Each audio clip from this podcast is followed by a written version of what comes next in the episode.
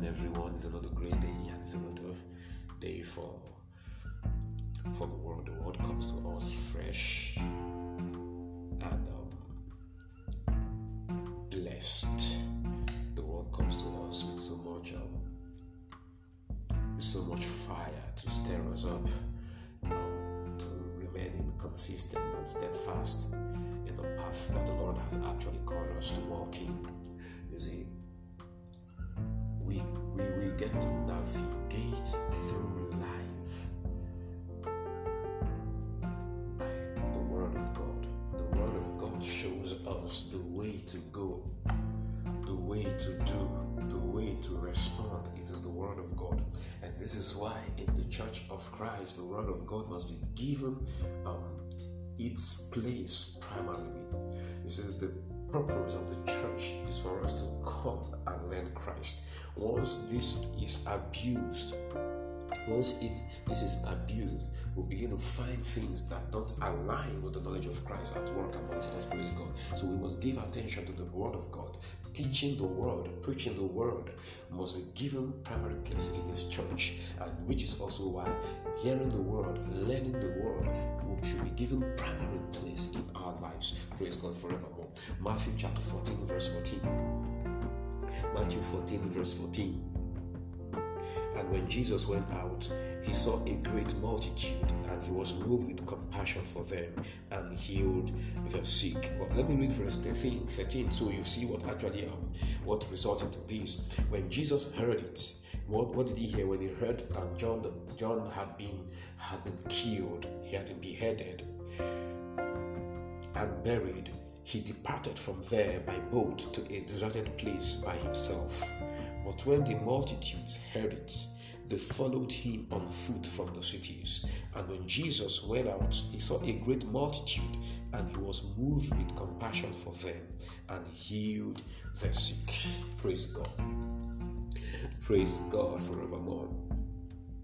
Now, we'll see something that on hearing the death of Jesus, he was he was touched. Jesus was touched by John's demise. You see, there are things that happen, and the minister just wants to be alone. Jesus himself was in such a situation.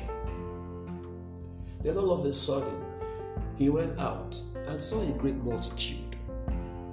And he was moved with compassion for them and healed their sick. Listen, these people didn't follow him so as to console or comfort him concerning John's death. They came to receive. Jesus didn't push them away. Listen to this the circumstances around didn't stop ministry from coming out of him. Nothing stopped the flow. Great lesson for leaders in the church today. Jesus placed the people before himself. He could easily lay aside his heart and minister to them. He was moved with compassion. He didn't let emotions get the better of him. He could easily identify with the needs of the people. Hence, healing flowed effortlessly. One thing we must understand, even as believers, is this that ministry is always in us. Oh, glory to Jesus. Allowing circumstances get the better of us can cut the flow of ministry. So we must learn from Jesus and let ministry always come out of us. Praise God. He didn't allow, he didn't allow his heart to actually um, get the better of him. The death of John of, John touched him, so he wanted to be alone so he can actually brood over over the situation. At that moment in time, the people came to receive. Jesus did not say, Can't you people actually see what I'm going through? Glory to God. You know, sometimes we, we ministers, we act like that. You know, we, we almost feel like lashing out on the people. But then we remember that it is a cause that we have signed up for for life. Jesus did not lash out at them. Rather, he was full of compassion for them and he healed their sick. And he healed their sick. He laid aside emotions. He laid aside the pains. He lays aside the hurts so he can actually bring ministry to the people. This was why he walked the earth. You know, many times we ought to ask ourselves,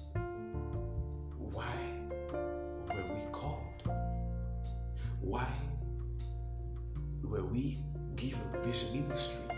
And you discover that irrespective of what you're going through, ministry should come out of you. And this, on the other hand, for those of us who follow, we should also learn, even after receiving from our leaders, knowing what they are going through, we should also learn to acknowledge